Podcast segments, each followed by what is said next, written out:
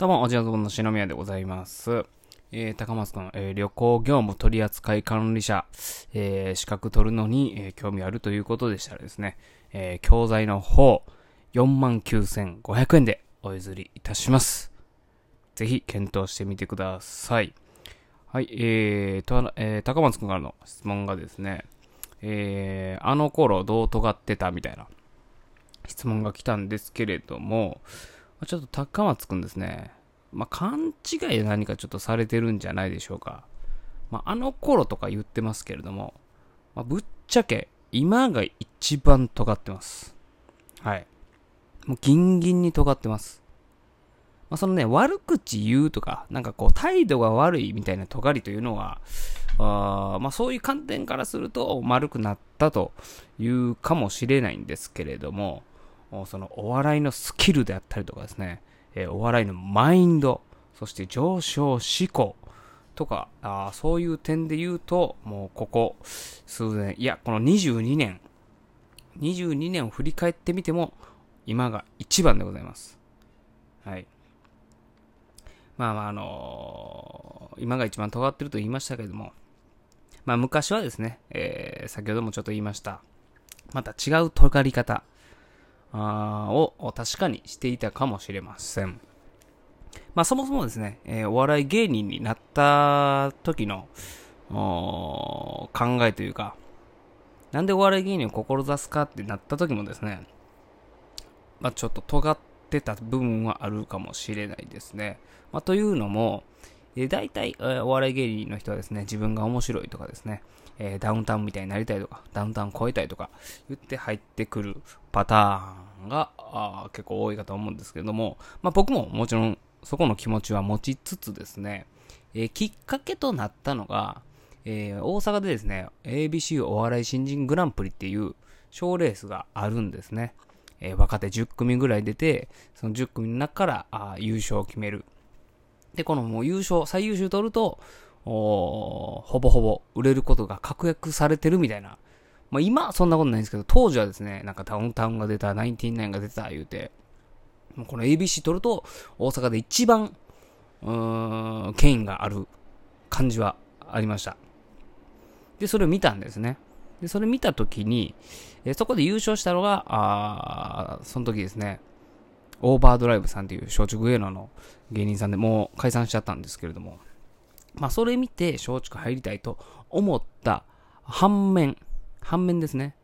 えーそれ見て入りたいって思ったのは嘘ではないんですけれども、10組いて、半分以上はですね、自分的に面白くなかったんですよ。で、あ、面白くなくてもテレビに出られるんだ。あ、じゃあ僕にもワンチャンあるかもしれないな、という感じで入ってるんですね。まあ今思えばですね、えー何を愚かなこと言うてるんだと思うんですけれども、入ったあきっかけをもらったその時にはですね、半分ぐらい面白くないなっていう、うんなかなか生意気な意見をしておりました。まあ後からですね、えーその面白くなかった人たちも、ものすごい人だっていうことはわかるんですけれども、まあ、素人ながらには面白くなく見えたという感じでございます。で、一番痛いところで言いますとですね、一番最初にテレビ出させていただいた、えー、90、じゃあ2000年ちょうどぐらいかな。ちょうど21年前、一番最初にテレビ出させてもらった時に、まあ当時僕高校生やっていうことで、なんか特集を組んでもらったんですよ。その漫才番組の中で。で、えー将来どういった芸人さんになりたいですか？将来の目標ありますか？みたいなディレクターさんの質問に、まあ僕がですね、何を血迷ったか、吉本芸人全員ぶっ倒す、みたいなこと言ったんですね。まあ、それで、かなりバッシングを食らいまして、なんじゃあいつみたいな。お前知らんけど、ねえ、偉そうに言うてみたいな。吉本の芸人さんの間でも、なんじゃあいつなんか腹立つなみたいな、なったっていうのは後から聞きましたけれども。まあ一番痛いで言うとそれですかね。でも、その、痛いこと言った。で、えー、芸歴5年、6年目ぐらいで、あの頃若かったんですよ、とか言いながら反省してるんですけれども、今、あこの年になって、その、吉本芸人全部倒すって言ってる発言をした自分をですね、褒めたいですね。うん。やっぱ言うだけただですから、大きいことどんどん言ってった方が良かったんですよ。それがね、なんか丸なってね、どんどんどんどんこう、尖ることを言わなくなってくんですけれども、うん。吉本芸人全員ぶっ倒すぐらいはね、全然、えー、言っていいと思うんですよね。はい。なんでちょっと、えー、その、高校生の時の自分を褒めたいなと思っております。では、えー、今日高松くんに聞きたい質問なんですけれども、えー、もう、ズバリこれ聞きましょう。今年の M1 グランプリ決勝に行くであろう3組、3組を教えてください。という質問です。今年、もう去年も面白かったですけども、今年もですね、誰が行くんだろうっていう感じでもう予想なんか始まってますけども、去年はね、敗者復活がすごい面白かったんですよね。で、えー、まあその中で僕が特に好きなのはですね、え、まランジャタイ。もランジャタイ昔から好きです。そして、もう初めて見たのが、あ4年前ぐらいにですね、K プロのライブで見た時にもう一発目でもう声出してワールドモードなんですけども、Q、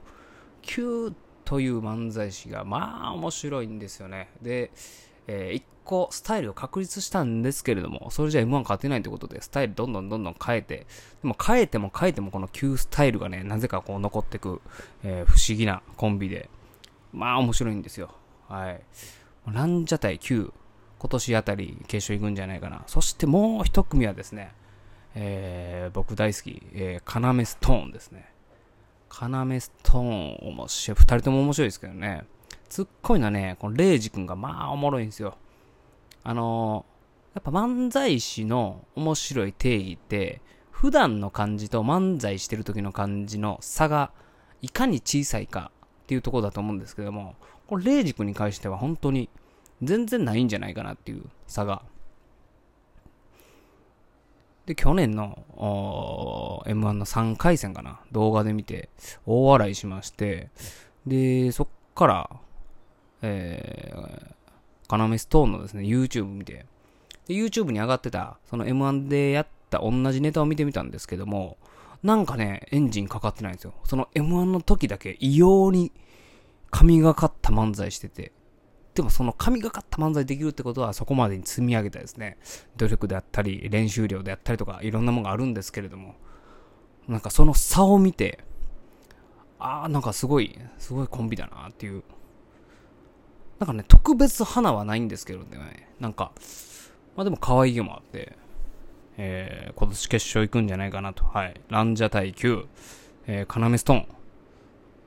と予想させていただきます。まあ大体のお笑いファンの方もね、えー、同じような予想をしてるかと思いますけれども。はい、じゃあ高松くんの3組、えー、ぜひ聞いてみ、聞いてみたいと思いますので、よろしくお願いします。以上、おじなずぼんの篠宮でした。